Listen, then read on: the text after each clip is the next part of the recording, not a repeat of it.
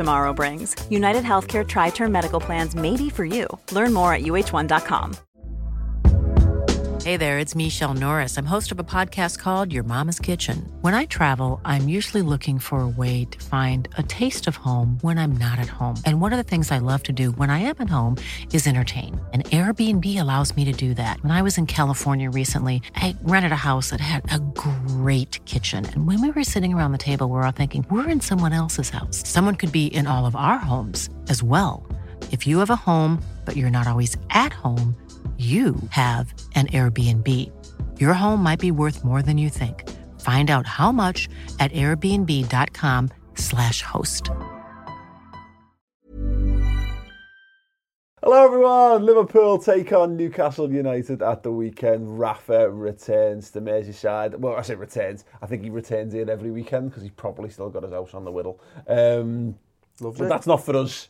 to make any judgment over. Um, although, you know, if Chris chooses to, that's entirely up to him and, and totally free of my control. Chris Pajdech, of course, Ross Chanley and Jamie Richards returning to the couch. Let's get stuck into it with exactly what we've, we've discussed there, Chris. Rafa's, Rafa's return. Um, he hasn't got a, a, a great record since against us since leaving us, but he has developed an ability to cause uh, more than a few moments of frustration. Yeah, I think as a Liverpool fan, you you obviously understand what type of a manager he is, and you, you tend to fear him because on his day he can create a game plan that can win a game of football or can certainly draw a game of football. He's not had the best luck since he's obviously left Liverpool. I think we've had three meetings, a couple of two-all draws and a one-all draw with his side, Chelsea and Newcastle both. Um, but because it's Rafa Benitez, because you understand, like I said before, you do fear him and listen, they managed to beat Manchester United only a couple of weeks ago, so he's still got it. He might not have the players that he used to have, but he's certainly a great manager regardless. Yeah, I think there's a degree to which, Ross, um, like Newcastle not look not great. There's a reason why they're only two points outside the relegation zone, but they've, I think they've very much stopped the rot. They've made themselves harder to beat. They only lost twice in 2018, and that was to City and Chelsea. Um, I think mercifully for us, in that is that they were both away from home, which kind of augurs well. You know, it, it, they don't have a great record against those uh, uh the top caliber teams on, on the travels. But you know, we should be wary of. He's brought the Bravka in in particular, who's looked great since he's uh, since he's made his debut. A back to the wall performance is has got Rafa written all over it, hasn't it? Yeah, I think if you, if you pair that with our home form as well, um, and the amount of goals that we can see at Anfield is, is very little. Mm -hmm. uh, and then again, with the teams that we played, like the West Ham and stuff, we were able to break these teams down now, and I think we're a lot more confident, or I certainly am as a fan, yeah. that when people are backs to the wall, we can control it and, and be patient rather than beginning the season. It was a bit it's a bit of a scrappy affair and a bit yeah. rushed and stuff, and I, I think I'll give the players a lot of confidence going into this game. Yeah, I mean, we're reaching this point, aren't we, Jamie? It's kind of following on from what Ross says. I don't know what you're meant to do against Liverpool. You know, as an opposition manager, because you're right, because the, the smart one is probably just about still on come and park the bus. Because it, it, it makes sense. The home form isn't, perhaps, our home form isn't quite as good as we'd have it be. But, as Ross kind of alludes to, we are starting to not to grind out. We're actually not grinding anything out. We're starting to competently, comfortably beat now teams that come with a game plan yeah. to frustrate us. Um, I just think it's, it, I, I think it all just just feeds into how it's just boss being a Liverpool fan at the moment. And look, I love Rafa. I wish him all the best in his career. But quite frankly, that goes completely out the window. I want us to continue to do what we've done. I'll treat him the same as I'll treat David Moyes in 90 minutes this weekend, and I want to see us, you know, batter this team. It literally is the only fixture of the whole season where you want Rafa to not win the game. Yeah. Because Liverpool fans just love him because of yeah. what he did for us. He's, he's one of the only, I think, three managers to bring the European Cup to Anfield as well. Mm -hmm. So, you know, he's got, he's got that accolade stuck to his name. But with when the, the game plan that he's going to bring towards Anfield. Sorry, we know everyone just mentally yeah. Go, yeah, you're correct. Good fact, Charles. Yes. well, yeah, basically we know why how he's going to set up his team. You know the countless European ties that he that he has at Anfield and away from Anfield when he was at Liverpool. You know the Juventus nil nil away. You know how he's going to set up a team. So he's going to do it against Liverpool. Liverpool at attack and side. He's going to try and defend. Now it depends though. If Salah turns up, he's not he's not going to be able to defend against Salah.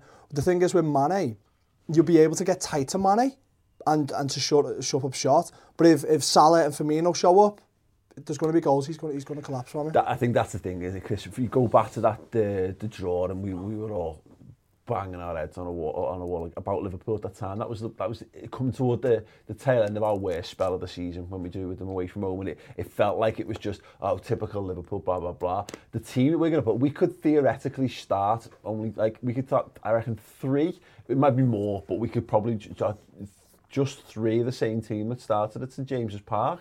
We're a massively different outfit. We've gone up so many levels since then. Absolutely. You know, uh, was it 1st of October we played them? Something like that. It was around about that time, wasn't it? And this is a Liverpool side now who's full of confidence, who's flying in the European Cup as well, or the Champions League. And, you know, yeah, with Firmino, Salah, Mane, it's picky poison. Yeah. I mean, you, you can try and stop one of them, but you can't really stop all three, and that's the headache that it's causing managers around the Premier League. And listen, you, you mentioned something before, Paul, about the um, about Anfield. Klopp could very easily be the, the, the next league manager this season to go unbeaten at Anfield. Rafa Benitez was the last one to do that, really? wasn't he, in 2008-2009? I think it was 15 wins and three draws, if I remember correctly, something like that. But Klopp hasn't been beaten at Anfield in the league. Obviously, we've had West Brom. Other than that, it was back to April in Crystal Palace last season, I think. You know, this is a side who like playing at home, who, who understand that if you make it difficult for your opponents, they come in and they're scared of you and they're, they're already thinking about how many they're going to concede and they're worried about it. And we've got the players to go out there and absolutely dominate this game of football and take it to them and score goals again. Absolutely, I completely agree. I, th I think the big question, because you said about the picky poison in the front three, I think picky poison for the midfield as well, to, to some extent. What we'll do is we're going to get the lads to pick their preferred 11s in a, in a moment, so if you get your whiteboards at the ready and your pens to scribble it down, because in no way, shape or form have we done this prior to filming. Um, Before we get into that though, Chris, we've got a little clip to show people from the Stats and Tactics show. Do you want to just give us a little? Yeah, so every week on the website, basically on, on the redmentv.com, we, we do look back at the previous game. Um, I look at loads of different stats website. We look at the tactics around it, but this little clip basically is of just how balanced our team has been recently with regards to the two fullbacks. And this time I've set it up on touches down here and wanted to just show you. Look at Andrew Robertson where he's touched the ball. More in their half than in our half. himself, which is pretty incredible for a fullback first and foremost. He's got a ball around there as well, breakouts from corners, I think they were in the end. Let's have a look, let's throw Trent in there as well. Let's take Robertson off for now. You can see again, more touches in the opposition half than in the defensive third, uh, in the defensive half, which is great. And there's that balance that I was talking about, you know, almost well, exactly the same amount of touches, 112 each between the two fullbacks. Very, very balanced, that, isn't it? Absolutely superb. I want to take a little look at the midfielders as well, to be honest with you. So let's start with Emre Chan. Look at that, that's nice, isn't it? All around the centre of the park, dominating there. Obviously takes a couple of shots off as well. 109 touches for him. But the guy with the most touches on the day, James Milner. And look where he is. He's absolutely everywhere. Of course, he's more focused down the left-hand side. He has to be. He's got Ox on the other side to him. But he's everywhere. He's down the right-hand side. He's down the left. He's down centre. That that's the type of performance that I've come to expect from James Milner in centre midfield. He's so much better than I thought he ever was, you know. So yeah, so let's get stuck straight into it, Jamie. Um, this does feel a little bit like you've not used. Is this, is this Chris's whiteboard? That's you my writing. You see this? This is my whole life in university. I just plagiarise everything, then put my name on it.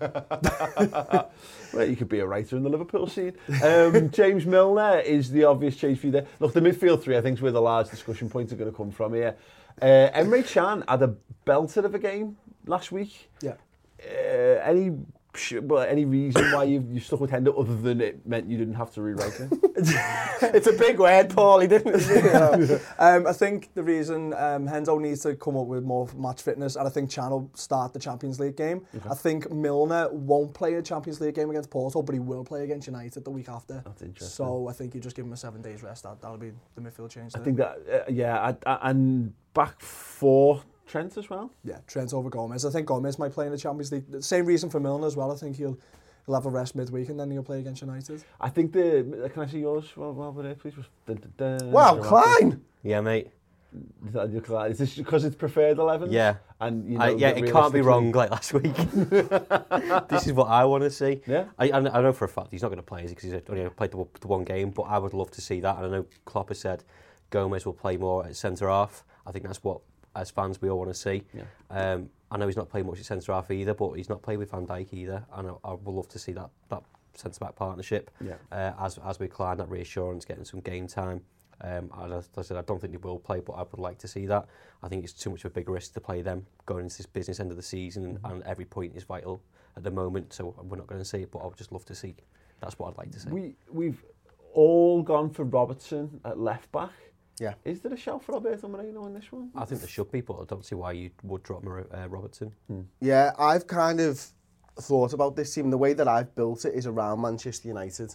Okay. Um, for the following week because I think you can afford to rest players in that Porto game yeah. and we've still got the players to be able to bring first teamers in the likes of Jordan Henderson the likes of Gini Wijnaldum Adam Lallana I all expect to start midweek uh, Moreno exactly the same that's although I don't agree that it's the right type of game for Joe Gomez, mm-hmm. I do think Man United is. Yes. And he needs a little bit of fitness, do you yeah. know what I mean? So I've gone for Joe Gomez in this because I don't want him playing in Man United cold and I don't want a short break on the from the Wednesday to the That's to the next Manchester United game. And this is probably a game that we could do that in. Uh, Matip Van Dijk, because it is the right type of game for that. And then I've gone with the same midfield three, because I think that's the midfield three that has to start against Manchester United decent. It's a decent shout. It, it, it's interesting. I think Hend I think Henderson will start solely because, and I want to see him start because I, I, I think the reason Emery Chan started last week because he, he he'd missed the he'd, he'd missed a bit of footy and he needed to get back into the rhythm of playing.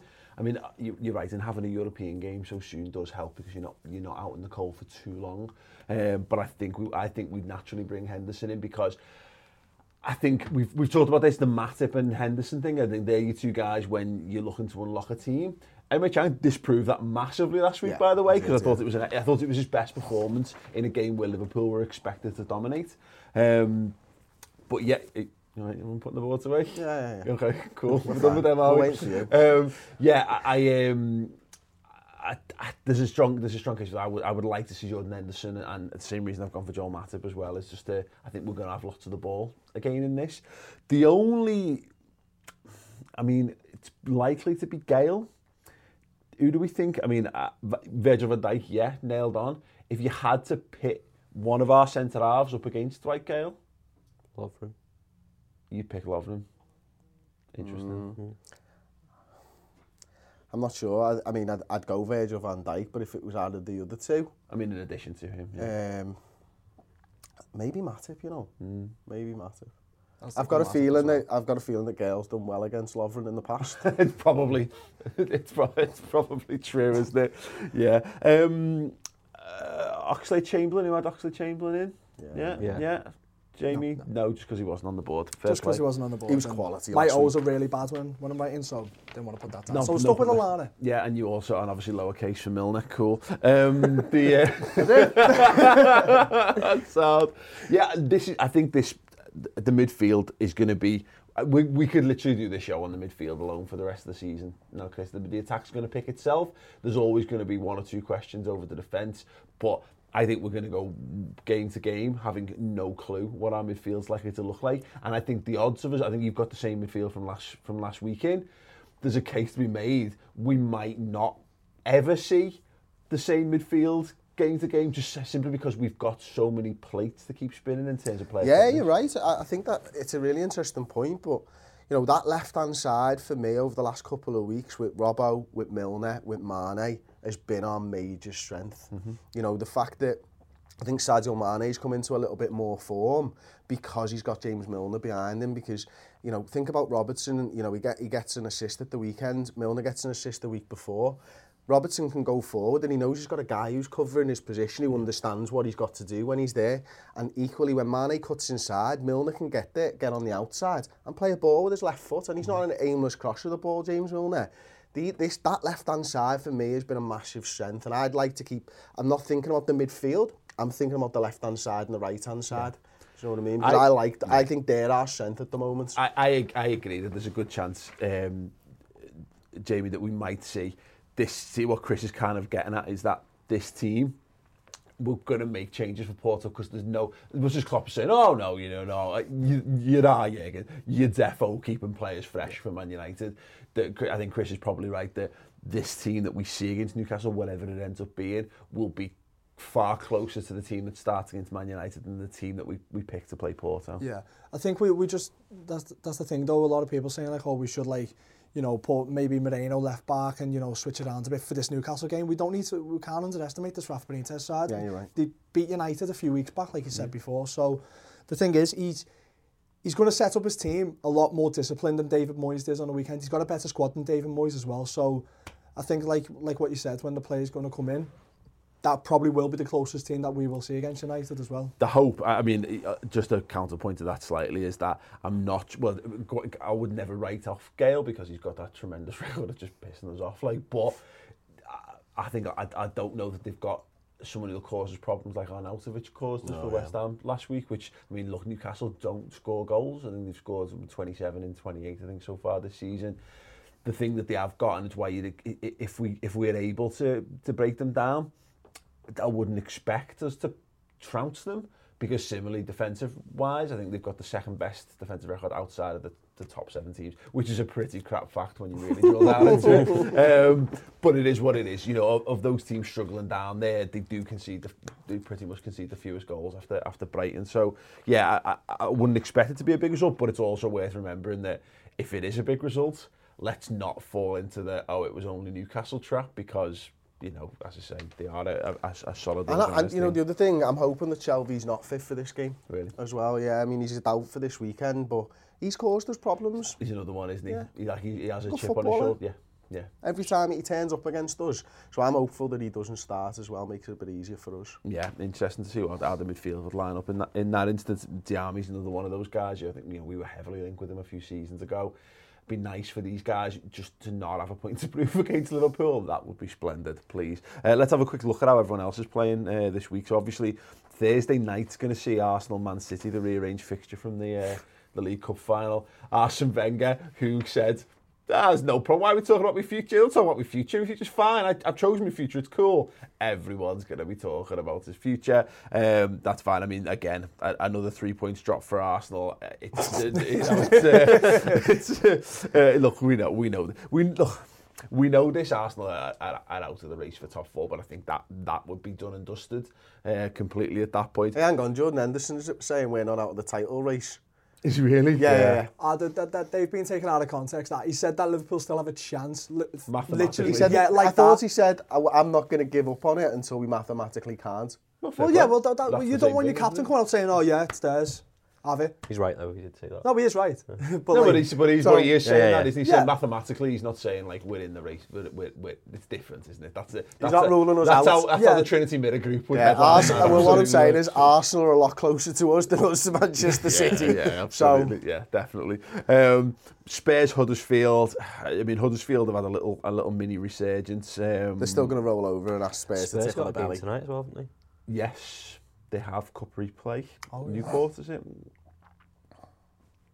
was it Rochdale? I don't know. I've, lost track. Um, yeah, they've got a cup replays. Someone will be screaming at their I'll be, screen right now. It's Rochdale. Yeah. Um, whatevs. Um, come on, it might as well not exist as a competition. Love it. Love the FA Cup. We're not in it. don't care about it till next year. Uh, Man City, Chelsea, another big one on Sunday. And uh, Palace, Man United on Monday. Uh, We talked about this a few times, Chris. That thing of... I hate playing Palace on a Monday night. I hate playing Palace ground. in general, but the having points on the board against another good situation for us there. We're going to be televised, so there will be, a, be the added pressure, the late kick-off on, on Saturday for us. But yeah, Man United are the team to catch. Go and get three points on the board and then yeah, put your feet up, watch the Palace game and hope hope wonderful Roy can, uh, can pull something out the bag. Like, hey, listen, Rafa Benitez, ex-Liverpool manager, managed to pull something out the bag for us last week or week before maybe. So maybe Roy can do something for us this weekend. Yeah, don't bet any money on it, please. Um, yes. Anyway, we're going to be doing the start eleven prediction show. Chris will be doing that for your wonderful faces and ears. That shall be splendid.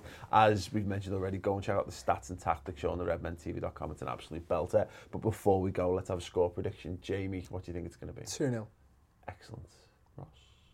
6 0.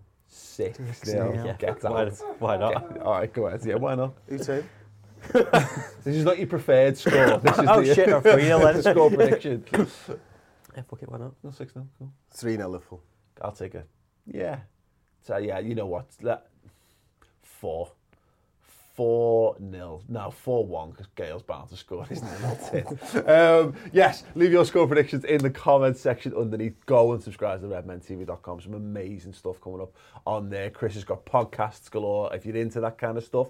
Uh, who's your guest this week? Andrew Beasley. Wow, the man, to red. the man who everyone turns to immediately after a Liverpool result for the most interesting stats is on Chris's podcast this week. So go over to the website, sign up, start your free month. uh, and experience everything that we keep banging on about. And if you enjoy it, let us know as well. That's how big it is um, when it's cold. Um, but other than that, thank you very much for watching. Thank you very much for subscribing. See you soon. ta -ra.